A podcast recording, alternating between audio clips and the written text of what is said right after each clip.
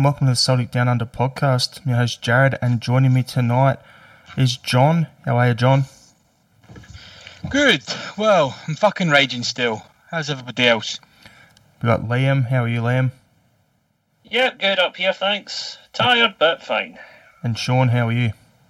Yeah, I'm good. Uh, the wife and kid are away, just left for two days, so I'm going to have a wild 48 hours uh, writing school reports. How's the, blank, how's the blanket fort going? It's hot as shit in here. for those who, because you didn't hear what our conversations before, Sean's in a little bit of a blanket fort for sound quality. So, um, yeah, Western Australia, Perth, which is always a bit warmer than the east coast of Australia, and then he's in a blanket fort. Better, better you than me, mate. Better you than me. Yeah. So, um, with no no Celtic games this week, it's a uh, bit of a weird space. Personally, I hate international break. How about you boys? Sean, what's your take on international breaks? You look forward well, to the games or not really? Normally, I'm pretty apathetic towards it, but this one with Scotland is a bit different. You know, I, am old enough, and I know, Jared, you're not in the same uh, group nationally speaking, but I'm old enough to remember the World Cup in '98, uh, even uh, Euro '96, and so this one-off game with a chance to get to the Euros, it's, it's really caught me, and I, I am a bit excited and planning to get up in the middle of the night to watch it. What about you, John? What's your thing with the internationals? Are you looking forward to the game or not really? Um, I'm definitely looking forward to uh, tomorrow morning. Um, hundred percent. It's one of the biggest games. Um, well, to be honest, for it's one of the biggest games of my lifetime, to be honest, for Scotland. So I was seven the last time Scotland was. Well, no. Well, with last time was an international competition. So, um, yeah, I am look. I am looking forward to tomorrow. Normally, I'm a bit like um, Sean. I couldn't couldn't really give a fuck. I sometimes watch Scotland, sometimes watch Australia, and that's about it, really. Um, but yeah, so looking forward to tomorrow because it's a big deal. But apart from that, don't really give a fuck. I'd rather not. And what about you, Liam? Yeah, I um, I'm a Scotland fan. I always watch the Scotland games. I always cheer for Scotland. But by God, it's difficult sometimes. It really is. Um, and uh, you know, we've actually got a chance of doing something tonight, and I really hope we can do it. But I've got my doubts, to be honest. well, from my point of view, I'd love to see Scotland. I've said on previous podcasts about this game coming up. Personally, I'd love to see Scotland get in because it's been a long time since '98. But at the same time, the in-laws will kill me if I go for Scotland because they're all Serbs. So I just hope it's a good game and no Celtic players get injured, and we go from there. But we'll use that as the um, leeway into one of our topics we're going to talk about tonight. Liam, you brought up in our group chat about how the Celtic support seems split on whether they'll support Scotland tonight. Do you want to jump into yeah. what your thoughts were on that? Well, um, yeah, I was actually um, writing one of my uh, articles for CelticNowandForever.com. Please go and check that out. And um, a, a piece I wrote that's going up today was actually the question of Celtic fans following Scotland. Um, what's the what's the deal with it? Because when I look at my Twitter or my Facebook, it is a kind of a almost 50-50 split between people who are like, yes, support Scotland, and if you're born in Scotland, you should support Scotland, and um, others who are like, the SFA are an enemy to Celtic. Fuck, fuck Scotland. I hope they crash and burn you know, and it's, it's it seems like a kind of 50-50 split, and it get it's an argument that gets quite toxic very quickly because you have a lot of the kind of a uh, plastic paddy insults being thrown at people who choose to support Ireland rather than Scotland, and so on. Um, and I'll admit, years ago that was me. I used to be like that. I used to believe, you know, if you're born in Scotland, you should support Scotland, and but then moving abroad kind of changes your perspective. And then something happened to me a few years ago when I was in Osaka. Um, I'm going off a bit a tangent here, boys, but humour me. Um, and um, we were doing a, a, project at work. I'm an English teacher, my main job, and we're, we're preparing this, what's called the English Day event. So about 100, 120 teachers in Osaka from about 15 different countries are all organising this event, this International Festival of English where school kids come along and they're encouraged to speak English, whatever. But our supervisor had the idea of like every country should have its own stall. So he made a list of all the countries on the board. But of course, one of the countries listed was the UK. No sign of Scotland, right? So I said, uh, um, "Excuse me, uh, my my country's not there." And he's like, but, "But you're from the UK." I said, "No, no, no, no. I'm Scottish. Put Scotland on there." And he's like, "All right, I'm sorry." Typic- being typically Japanese, he's like, "Oh, I'm really sorry. Okay, no problem." And he put Scotland. And then some fucking prick at the back of the room's like, "You're British. It's on your passport." Was like, "Fuck off!" And I ended up having a standing argument with this clown, who was like, "You should be British." And then, of course, it quickly became clear later on that the boy was born in Larkhall despite being English, so his motives were quite clear.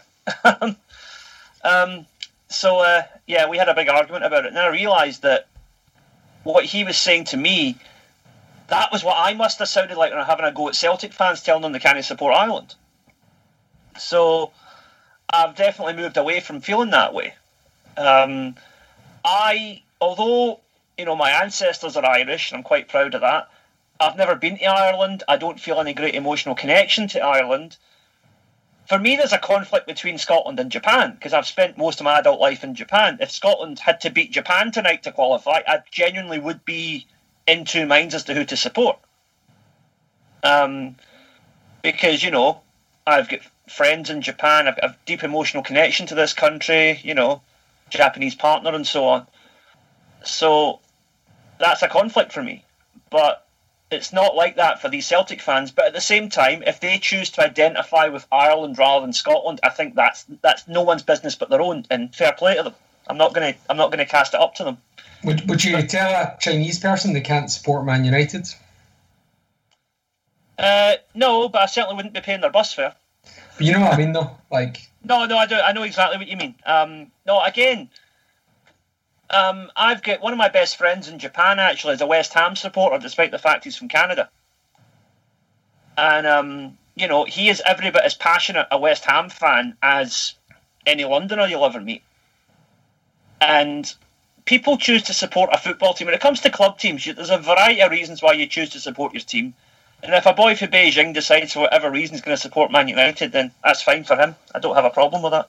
Perfect example of that is I was doing a um one of our CSC podcasts with the guys over in Seoul and Korea, and I was talking to one of the guys that involved there, and he was telling me about one of the founding members.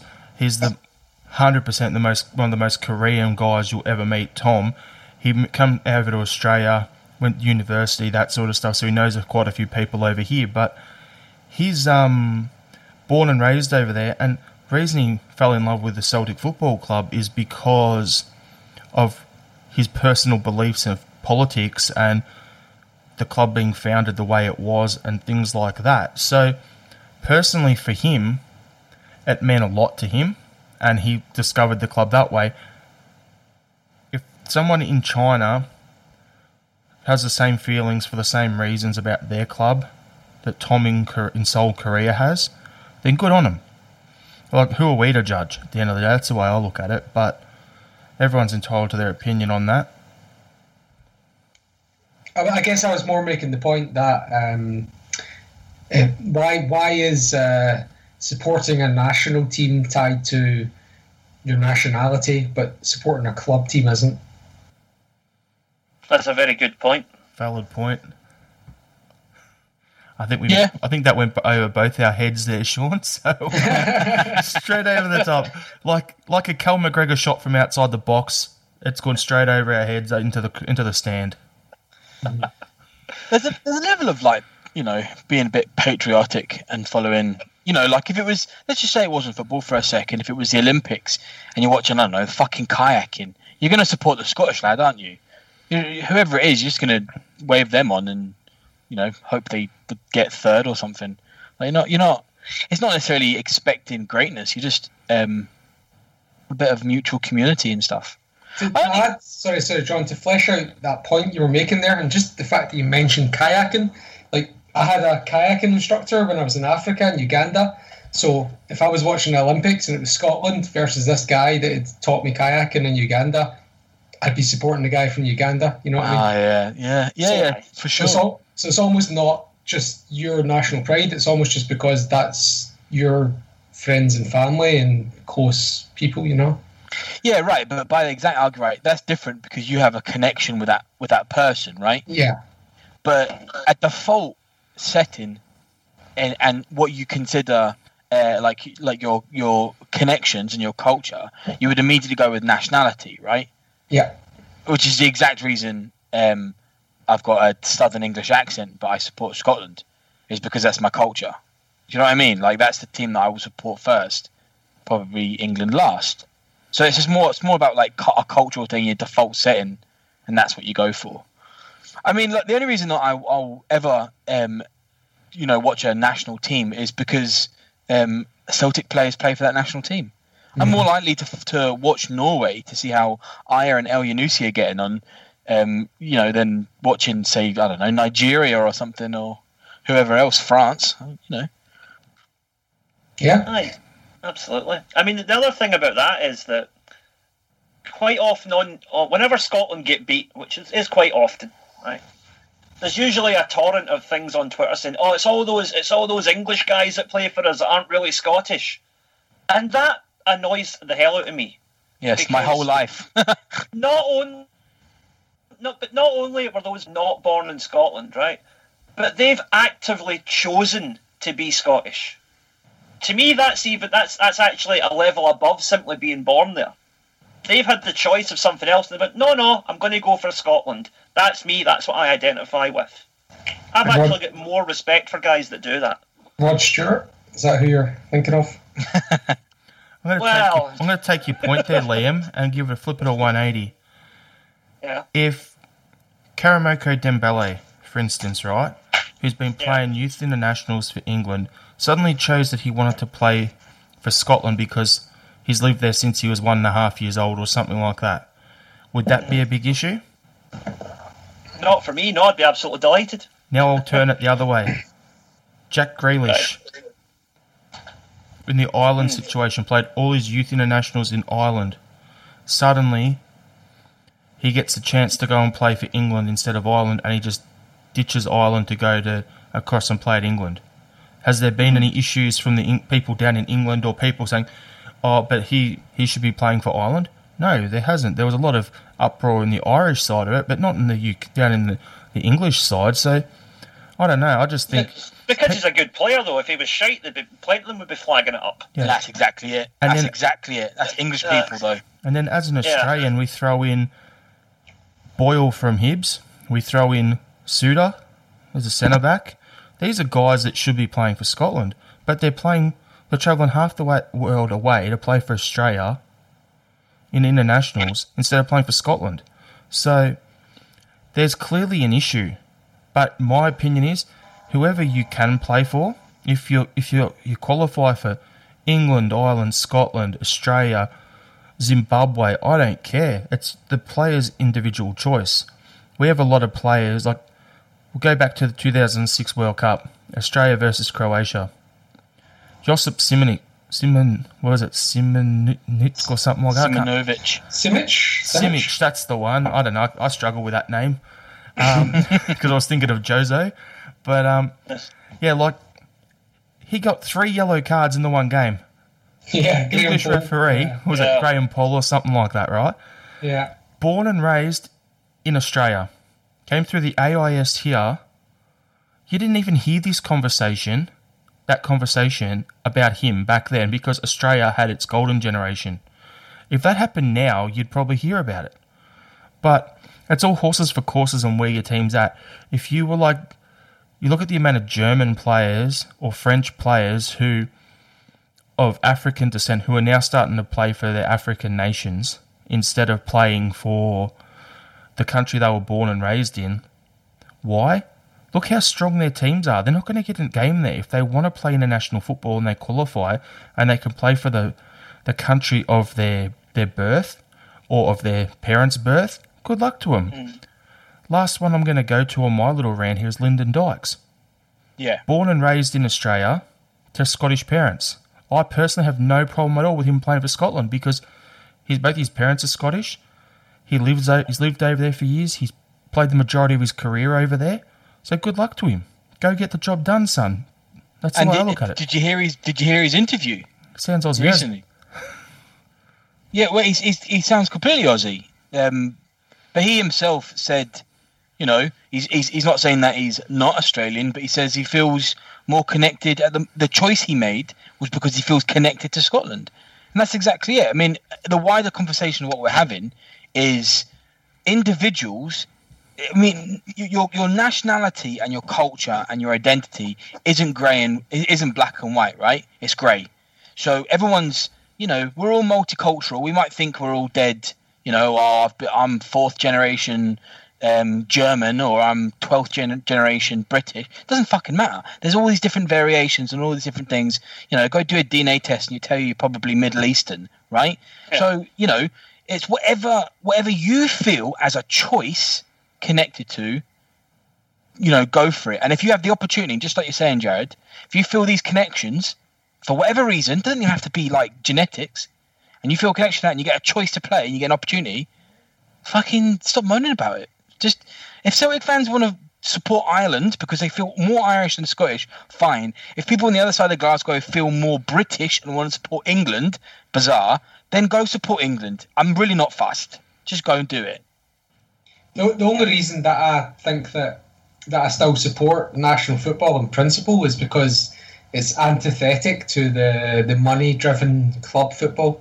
You know, like in club football, everyone got the best players gather around the money, whereas when it's national football, I mean, yeah, the best countries pretty consistently remain the best countries, but also it's not driven by money. You know, there's something else, and that's that's what's good about it, really. Yeah, I agree. I don't know. I mean, if you, take, if you take away the, the, the, the national registration rules, within two or three years, it would be China and America competing for the World Cup every every four years. Yeah. You're talking about the um, yeah. Sean about the, you know, the money and everything. But if we're being completely real about the money, we wouldn't be playing any friendlies at the moment in the middle of a pandemic.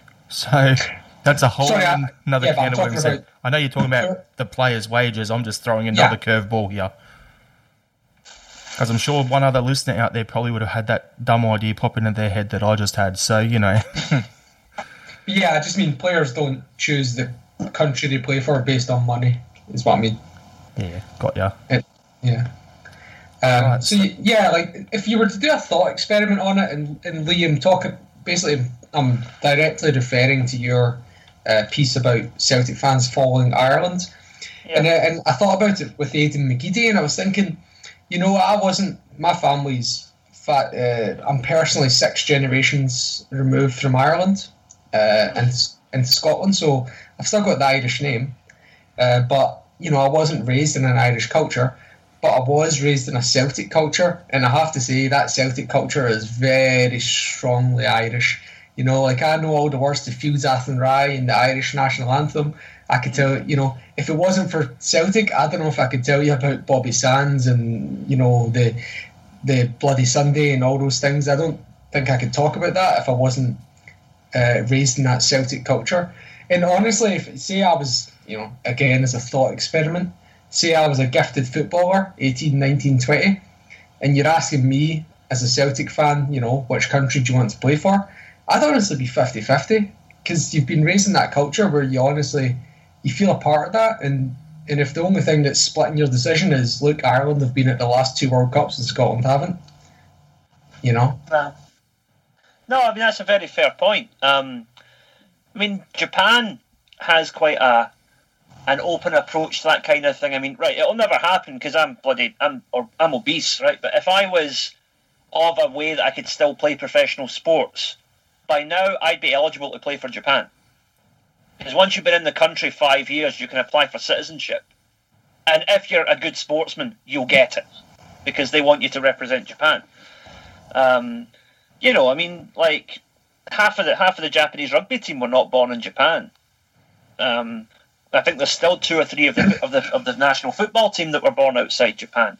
The most iconic person in Japanese sports right now is Naomi Osaka, the tennis player, who is Japanese mother, Haitian father, born in America, but she's Japanese because she chooses to be and yeah that's that's great.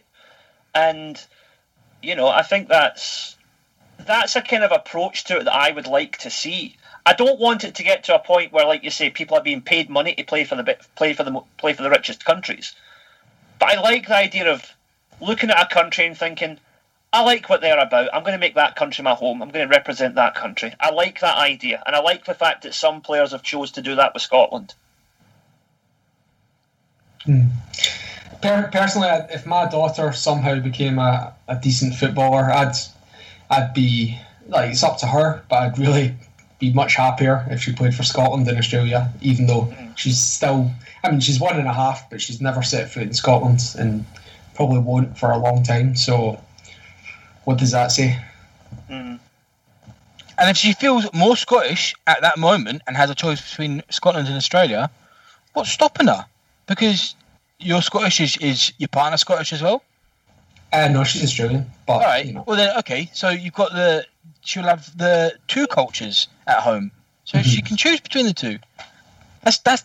I think that's just life, right? Most Celtic fans will have Irish connections, you know, and or, and probably Scottish connections, or one or the other. So they can choose what national team they can support. I'm not really that fussed about it.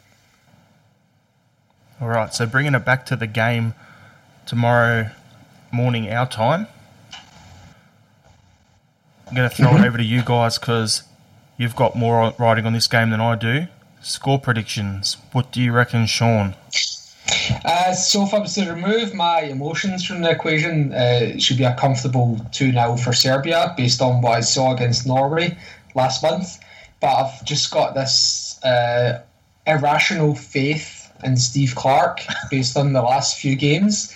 And I've got a feeling that we'll take it to extra time and I think it'll go to penalties, one each, and I think Scotland will win on penalties.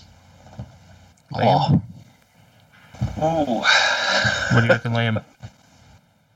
Well, you know, I'm gonna I'm gonna rephrase an old only excuse joke here. You know, my uh, my heart says Scotland, my head says Serbia, my nose says Colombia. But anyway, um, I'm gonna go for uh, I'm gonna go for a one each uh, at normal time. And fuck it, Scotland will snatch it 2 1 in extra time. There you go. John. A dodgy offside own goal, and we'll get finally the luck will fall for it for a change. It's the stars are aligning. Um, I disagree, right? Because, like, I know everyone's getting nervous and stuff, but correct me if I'm wrong. Has Serbia not been playing pretty shit up until Norway? Have they Actually, not? Yeah. Have they not all Yeah. been saying that Norway was a bit of a eyebrow raiser and it was a very sort of came out of nowhere win?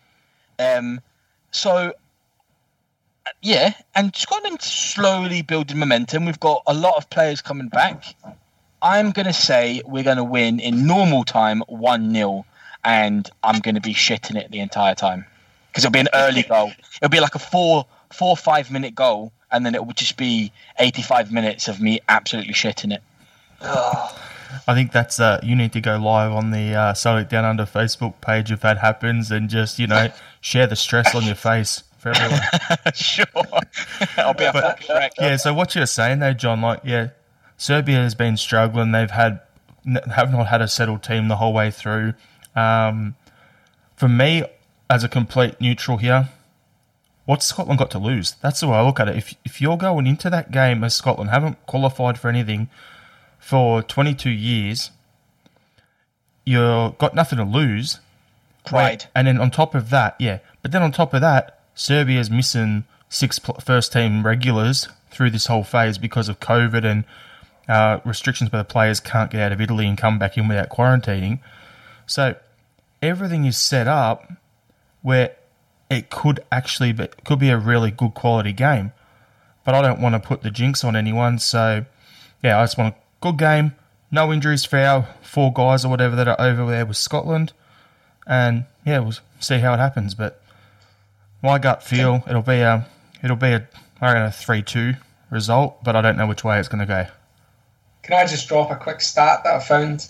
So if you so that Norway Serbia game, if you count that as a ninety minute game, as in it went to extra time, then in the last calendar year, as in one year from today going back, Serbia have drawn four, lost two, and almost So on Sunday, it'll be one year to the day since they last won a game in normal time, and that was 3 2 at home to the mighty Luxembourg. Oh, stars are aligning. I'm telling you. Oh. You see, I want I want to believe, but you know, first of all, Trump gets his arse handed to him. Then we find a vaccine for COVID. I think we've used up all our luck for this week already. But they you come know? in threes, Liam. They come in threes. There's a chance. That's. Do you know what? In the history books, that's what they'll say in it. COVID vaccine. Trump gets fucking booted. Scotland gets through to Europe. Also, the, the draw's already made, so if we make it, we're playing England. Oh, Let's do it. it's, Yeah. it, come on, it's destiny. Yeah, it's, what's the teams we've got? If we make it, it's England, uh, Czech Republic, who we just beat, uh, and I forget the third the other team, but they've already made the draw. So it's Croatia. Is it Croatia? Yeah. So we've got Ah. Czech. Re- If you make it, it'd be Czech Republic and Croatia at Hampden, and then England at Wembley. No matter what happens, you're going to have some good enemies there because you're going to have either England and Scotland in the same group or Serbia and Croatia in the same group. Whatever happens with that group, riot police will need to be in the right area. Uh, we're, we're, we're we're either we're either going to reenact Culloden or fucking resurrect the Balkans conflict. Fucking brilliant. Oh man, I can't. Uh, uh, now that we've had this conversation, my juices are really going for this. I might head out to the casino at three in the morning to watch the game. Ah, All You guys have got me on the hook. Oh, good then. All right. So what we'll do is we'll we'll change topics a little bit. We'll go a bit of a buzzkill now. Because they're all up to the Oh, do we have to, do we have to talk about Celtic? Okay. We'll keep it as simple as possible. Who here really wants to talk about the Celtic Sparta Prague game?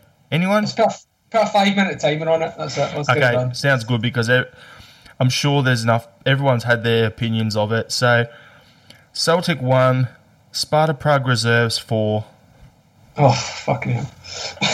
and yeah, over to you guys. Uh, my, my first thoughts were our worst home defeat in Europe, apart from PSG ever, which is pretty shocking. Uh, it really reminded me a lot of the Copenhagen game. And then when Lennon uh, addressed the media afterwards and said there was people playing as individuals, I, I thought back and thought, who is he talking about here? And the players that came to mind were uh, El Yunusi, Edouard, and uh, Duffy.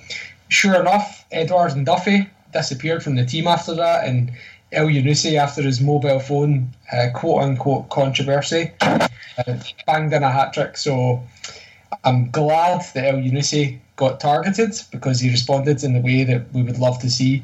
And I do agree that Edouard trying to take on four players instead of passing the ball square is part of the reason why we lost. John, over to you. Look, I tell you what, I've got a lot written down here, and I'm just reading what I've written down. And I don't know if I've got the mental fucking energy to get myself angry enough to read what I've been writing. Do you know that? I've written. I've, I, do you know what I did? I went through exactly what Lennon was saying in his in the post match interview, and I think it's some of the most bullshit I have ever heard from a manager in the past fucking 10 years. It is it is worse than the rats fucking stupid media things, the David Brent stuff. It's like absolute denial on the verge of being malicious to his own players. I, I honestly don't under I, I am so firmly now in the group of Lennon needs to get the fuck out. Truly, I am truly now just waiting for the day where the uh, Celtic board and whoever you know makes these types of decisions gets the confidence and uh, the bravery to go. Nah, we need we need a change because everything that's wrong with Lennon happened in that game, and I I think happened largely in the Motherwell game as well. But we'll get on to that later. I, I, I honestly think that what Lennon thinks is is management is to tell his just to chuck fucking eleven pros on the pitch, tell them to run like mad and tackle as hard as they can for 90 minutes and shoot when they ever get when they ever see the net whenever they get a sniff of the goal just fucking wild shooting no shape no shape to the team just running about no matter where there were moments in that game where there was nobody in the middle of the pitch on the Celtic side nobody not Scott Brown not McGregor, not Rogic, not Christie. Nobody in the middle. They just had the complete run in the middle. That's that's that's madness. That's that's not even schoolboy shit. That's fucking. You teach five year olds sh- basic shape, and we didn't even have that. So these are, you know, you look at these players, they're good. They're on paper, they should be absolutely romping teams like Sparta Prague, and they should be absolutely running away with the with the domestic league, and we're not and there has to be a reason for that. There has to be a reason why these boys aren't up for it. And all this culture talk, I'm sorry, but it starts and stops with the manager and the coach. And I think that's who needs to go. Over to you, Liam. Well, I think it goes without saying. Next question. Yeah, it's um No, seriously, I have no fucking motivation to talk about that game whatsoever, so let's just move on. good. Happy with that. Well, um, Is anybody else like absolutely fucking still raging at Lennon's not just not just the game, but his responses to it? I wasn't wasn't happy. I wouldn't say I was raging. okay. Um, I'll, I'll go. just, to, just a bit of positive spin. Can we say which players got pass marks? For me, Laxalt and Frimpong. That was it. Yeah, it's pretty much it. Laxalt, yes. Frimpong, maybe. Yeah, I'm, I'm that's what, where I am. Laxalt, yes. Frimpong, hmm. because I, I say I say something about like coaching and giving players instruction and stuff. Because Lennon's made you know comments about how he's over coaching. Let me ask you this, right? If Frimpong, Frimpong's a good example, but Christie, you could take Christie as well, right? When Christie plays in the middle, does he play any different than he would when he's on the wing? Not really. No, Does Frimpong play any different when he's a wing back or a full back? not really. Not really. So I'm sorry, but like as far as like basic instruction and basic shape goes, th- I mean those are two very different positions. Both you know center attacking mid, winger, wing back, full back, completely different tasks needed. In neither of them, the- you know these you can just they're professionals. You can just tell them and you know this is what you need to do when, when you're playing in this position, and they'll just go fucking do it. But I don't think they are. I don't think they're getting told anything different. I think, uh, you know, two days or a day before, oh, you're playing wing back today. Oh, you're playing as um, centre attacking mid today. All right, okay, no worries. I'll just keep doing what I've always been doing. Yep, agree with you on that. For me, it's it's frustrating to see. Okay, I'm gonna throw back to the rat because as much as his departure pissed me off, and I can't stand the sight of him still to this day, you could tell he was a training ground manager. He'd be on there. He was the boss. He run the show. This is our formation. If that doesn't work, we go to this. This is the formation. This is what's expected of you in as a left back, as a left wing back, as a centre back, as a defensive midfielder. Everyone knew their role, what they had to do, what they were supposed to do, and we we we hung on to it and we did it. You now look at it and go, what is what's the shape? What what's people doing? Like as you said before, Frimpong, there's no difference if he's playing as a wing back or as a right back. It's Christie. He just gets the ball and wants to shoot all the time. It's and dribble into trouble. It's to me not making any sense. We need like I'm a massive Lenny fan of the person and his coaching ability normally, but I've officially transitioned into that Lennon out Lennon out brigade, and I thought this is the perfect time for the change because it's an international break. If you were to get move him on, bring someone in, they can train with whoever's there, assess everything, and you roll into your next game against Hibs with the new manager, and off you go. If you hang on for another two or three weeks and it keeps being a shit show, then we'll be nine, 12, whatever points behind, and it's too little too late if you make a managerial change. So if we're going to make a change, it had to be now. After the Ferencvaros game, he probably should have gone at that point, throwing people under the bus. To then do the same thing after the Sparta Prague game, not good enough. But Law and Dermot, Desmond, they've got to sort it out and make the decision what they want to do. On, oh, see, on that note, right? It, it, that needs. To, I absolutely agree. It, we need a we need we need a manager shift ASAP. Fucking sharpish, right? And I, I, I don't care who it is at this point. I, I, I genuinely do not care who it is because any single manager, I don't care who they are, would look at that team sheet and go, "It's just fucking. I got, I got a team here." You, you, I mean, like, just fuck off the January transfer uh, window for a minute. You, you could buy nobody, and you'd still go, "I can win a league with this." This is, this is. I could, I can go pretty far in Europa League with this. This is a good team, right? The fact that these good players are not getting, are not performing at the, at the levels that they have really recently for any type of consistently consistency for a long period of time can only can only be blamed by one individual or a, or a small group of individuals and how they are being really negligent in their in their job basically. I would i would say get rid of lennon before christmas. Absolute must. And i would honestly say give anybody fucking eddie howe doesn't matter 5 million for 6 months. That's just a player right and say save our fucking season. You'll be You'll be a you'll be a Celtic folklore hero. You can go wherever you want after. You can stay if you want, or you can just you can fuck off and go to a better team. But we need we need anybody but Lennon right now. Come in, do your thing, be a hero, and and then fuck off. Five million's a player. Wim Jansen. I, who does it matter? Fucking Gordon Strachan. Anybody. Absolutely anybody. At the end of I the have to day, say, in terms can't- of coaching changes, what what is the change this year from last? It's too many people out of form. That's what it is. No, no, in terms of coaching. The coaching, The coach. Yeah. no passion. They, Damien Duff out, got Gavin Strachan in. Yeah, so you've got more of the same. Like on the bench, you got Lenny who can be fiery but can be passive. You have John Kennedy who's a very passive Brendan Rodgers s manager who he sits and he's really analytical.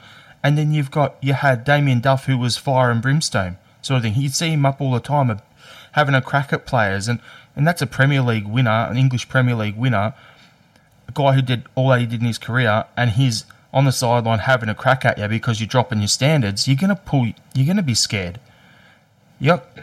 Gavin Strachan's Gav- pulling out the laptop. Yeah, Gavin Strachan with his laptop looking up, oh, where can I order some Uber Eats from? So I've got food after the game. Who knows what he's doing on his laptop? He's probably looking at, you know, like player GPS tracking stuff that's in their tops and stuff like that. But another analytical person, it, I don't know. You need to have good cop, bad cop. You do, you do, right? The, the only thing is, I, I don't think I, I, I don't want to blame um, Gavin Strachan because he's only just come in, right? I think everybody else has been riding the wave of the rat generally, and this is the first time we've hit some real uh, proper strong strife. And I don't think these individuals are the type of personalities that are going to change anything. They're very, very uh, in over their heads. Um, yeah, I just I I just I don't get it. I, I don't think Lennon knows. I mean, everyone uh, heard what McGregor said after the game. He he, he will outright say he, he did outright say that um, that it, they were all disjointed and it was unbelievable, and he has no idea what the fuck's happening. Um, that's that's just to me. If a player doesn't know what the fuck's happening, that means the coaching staff and the manager doesn't know what the fuck's happening. And if the coaching staff and the manager doesn't know what the fuck's happening, how are they supposed to change anything? You can't identify the problem, you can't fix it. That's that's that's the biggest problem here.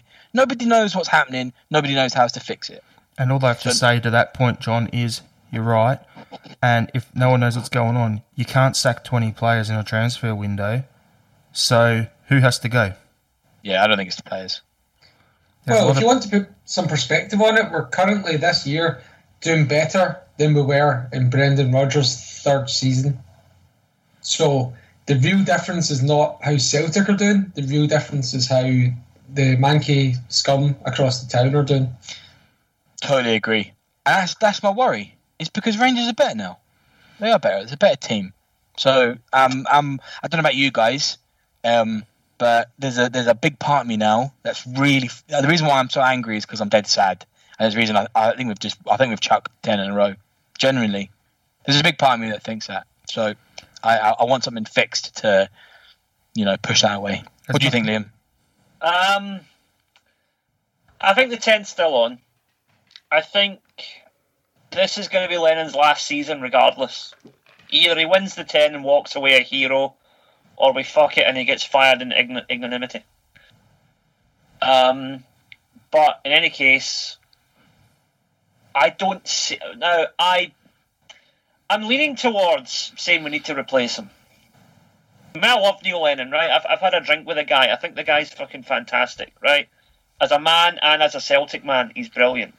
But it's not working right now. And it really pains me to say that, but it's not working right now and it needs to change. And I don't know if it's the manager or the players. Because if the players are not playing right, changing the manager will not necessarily fix that. Um, it's when a team's not playing well, the easiest target to go for is the manager, and often it's the correct target. In this case, I'm just not entirely sure that it is. I think there's a deeper, perhaps psychological problem with our players, and I'm not sure that changing the manager will fix it. And besides, as shitty as the Sparta Prague result was, Europe is such a low priority this year that I don't think that alone would be enough to warrant sacking him. If we had then lost the Motherwell game as well, which we'll come to in a minute, then I would say get him out the door. Yeah, fair. But while we're still only after games in hand three points behind in the league, that's that's not really sackable form for me. Pending we win those games, though, with the form we've been showing, that's not guaranteed. Yeah, Well, that's no- a fair point. Based on European results, we're going to get the opportunity to make up those games in February and March while Rangers are playing in the last 32. Yep. But remember last season when um, we had played more games than Rangers and we, we were ahead by whatever it was. We all said, it might even be the season before, whatever. We all said it's better to have the points on the table than it is games in hand. So, you know, Which, they they are very much uh, in the the stronger position. I mean, that's that's an obvious thing to say, but the the it pains me to say it, but uh, they're they're looking they're looking a good team. They'll hit every good team hits a bad run of form, right? It's just whether when they're hitting a shit form, we can fucking keep going and you know in in our shit form we can keep points going and stuff. And I mean, I guess we are because we're second and stuff. And we ain't up, you know, still not gone, gone. But look, I, I think I'll, I'll leave the um, my Lennon hate and rant with one thing that I've written down, right? Because I fucking ignored everything else. I've said he's a fucking caveman trying to use a smartphone. That's it. Hell, that's brutal. Oh. And then and then I'll ignore everything else I said because you thought that was fucking brutal. To see see what is that, is that the kind part? that was that was that was just a little wee thing fucking uh, s- less soundbite thing that I put in, but yeah.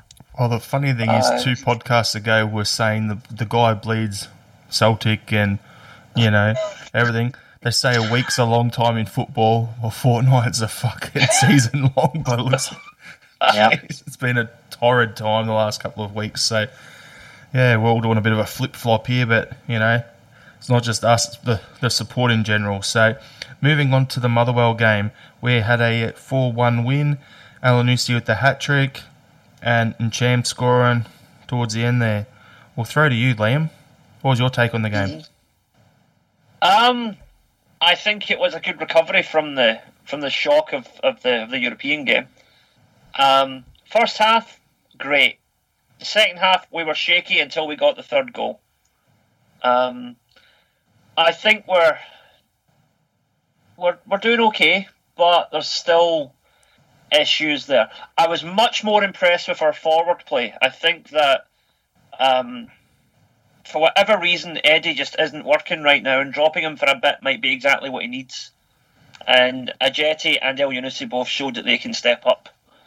Because even though Ajeti didn't score, he had a good game all round, I thought. Um, so, yeah, I think a step in the right direction is, is how I would sum it up. And Sean, what was your take on the game? Yeah, uh, to me, on the preceding games, my thoughts going into it were that Griffiths and Roderick have to basically start every match.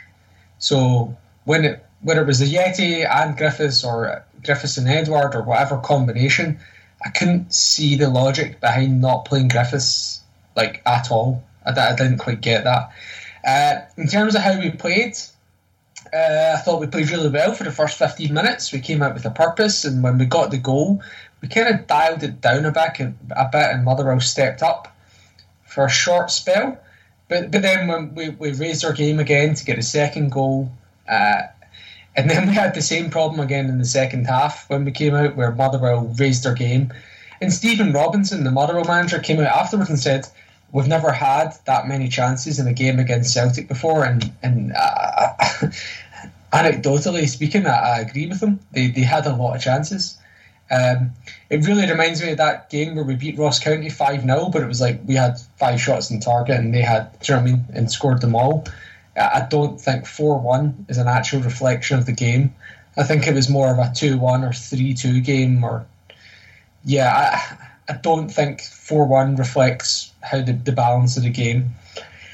Um, I was worried when Motherwell got their goal. I thought it was coming. I thought Bitton was powder puff uh, I thought Duffy would have stopped him, but you know, would Motherwell have scored earlier without Duffy there? I don't know. I, I feel like Laxalt is the only player holding the defence at the moment. I don't. I feel like there's nobody else actually defended apart from Laxalt. Um, and then yeah, the the last goal was academic. It doesn't count really, to be honest. It's just uh, Motherwell had players up the pitch and we had fresh legs, and simple as that. Yeah, that, that's my thoughts. I'll just duck in quickly here before I throw to you, John. But something you said there, Sean, about they Robinson saying that they hadn't had so many like chances against Celtic. I agree with that hundred percent as well. For me, what I saw in that game with the amount of chances that they had opened up for them was the same thing we saw against Sparta Prague. The difference is Sparta Prague have a different quality of player than Motherwell. Mm-hmm. That was the difference that made it a 4 1 win in our favour compared with a 4 1 loss a couple of days earlier. Even though it was Sparta's reserves pretty much, it's still a different quality of player. And for mm-hmm. me, that was that was living life dangerously there. It could have easily been 2 1, 3 2, or 3 all sort of game, really close, instead of a 4 1. Yeah, it doesn't doesn't do the, the game justice, that scoreline. Over to you, John. Um, so I, I, think it's, first of all, I think it's telling that we, uh, we won 4 1, but all of us are sort of singing from the same hymn sheet here as far as, you know, you know, don't be fooled. That might have been a 4 1 result, but we still weren't exactly playing well. Um, the only things I'll say is, uh, first of all, was there not a part-time electrician that played for Sparta, uh, Sparta Prague who scored the hat trick? So I don't know if Motherwell is a shitter quality of player than that team that Sparta put out. Um, and I think Elhamed as well can be put in that category of when he's when he came on, sort of held the defence there as well. I'd really like to see Elhamed get a run of games, and if um, Frimpong's got that. I, I, don't know if it's been confirmed with the ligament damage. I don't know if everyone's seen that. No, he's been confirmed as okay. Okay, bru- right. Fine. bruising. He should be back for the next game. Okay, good. That's actually good. Well, that's our next I, topic. I would, I would, like to see Elhamed get run of games because his his ball. That, I mean, that's the biggest difference between Frimpong and Elhamed. El Hamid might not be as quick, um, but he's sure shit can put a better cross in. Um, I don't think that cross was good. I thought it was just the Motherwell didn't defend it well. Yeah, I know. I do know what you mean. To be fair, um, but I mean, generally speaking, that's I would say he's probably better. That. I mean, what he doesn't do uh, is what Frimpong's good at, which is cutting in and taking a shot. Frimpong's looking good at that as well. Actually, he's getting to the point where you know he's starting to look more like a winger again and stuff. And actually, um, I don't know. He, he came close a few times. Do you know what I mean? So I think I think some big goals are coming from him. I think I think overall with the Motherwell game, I could say the exact same thing with the Sparta Prague game.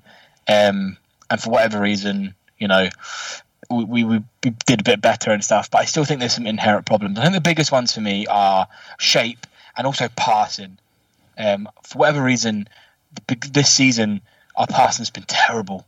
Scott, Scott Brown was awful. Oh His my pa- his passing, his defending, his defending was immense at the weekend. He was the best. He was literally our best defender on the pitch, but he was also the worst Worst. passer. But that's it, Yeah. because because uh, nearly every um, tackle that he made that were fucking great tackles were only caused because he did a fucking shit pass. Yeah, he was giving it away and winning it back. Like it So- was at least three, four, five times he did that. I Which is, if you're going to do a shit pass, I'm happy for you to go win the ball back again. But on the days where that might happen one out of three games, I just want him to cut that completely out. Christie's guilty of it as well.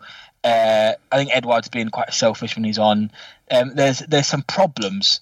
I mean, some basic shape problems as well. I think um, I I don't mind when wingers swap, but what I do mind is when wingers abandon the wings, shock, uh, and then just sit as sort of like um, just behind the striker as like a second or third striker, whatever it is. I mean, I don't if if you don't stick to basic shapes and then move at the right time and read the game and stuff, don't fucking bother, especially with Celtic. Like, just eh, go play for Livingston or Hamilton. Just I, we just need an absolute, you know, um, game plan and, and basic shape, and everyone needs to know exactly what they're doing in the and read the situations and know what decisions to make.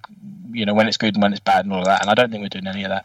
And we need to just cut this shitty passing out, and then and then you know we'll get ten and I can get pissed and stop being so angry and all of those things. So with I, I made I made a point to my to my brother before the game when I seen the lineup uh, was that we were playing in defence with two converted wingers and two converted centre mids in our back four. Who was Motherwell? No, us Laxalt and Frimpong are both converted wingers, and Bitton and Ajer are both convent, converted midfielders. That's very true. and then Scott Bain behind him.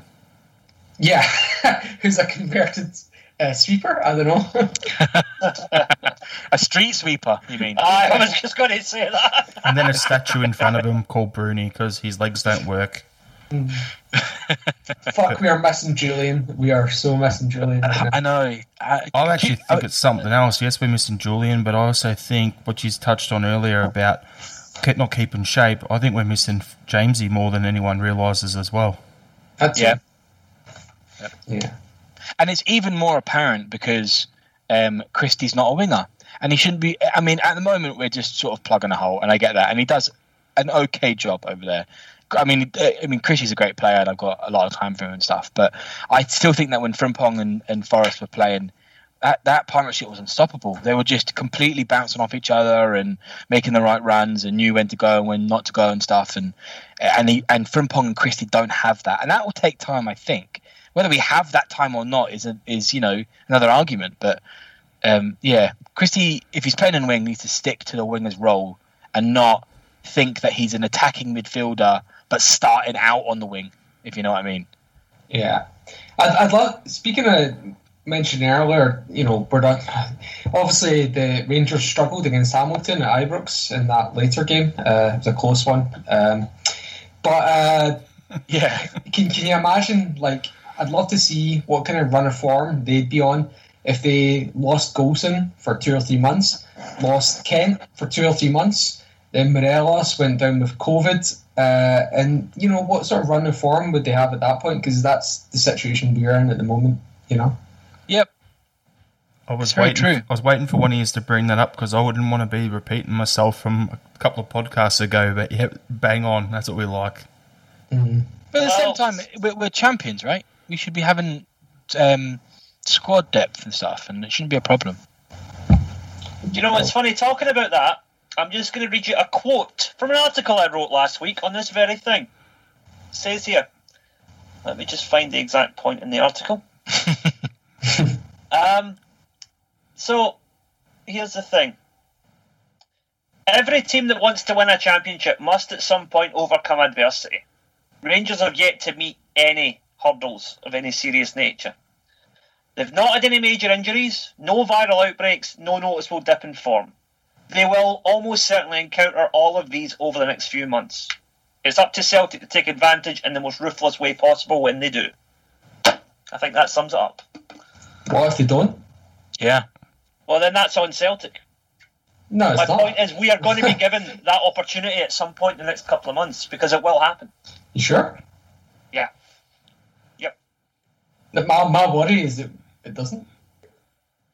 Yep, that's my worry as well. I mean, we, we went. I mean, they're, they're not at that level, um, but we had an invincible season. Didn't fucking fo- drop from once. Sometimes people get lucky, and Leicester win the Premier League. You know, no injuries, nothing. You know.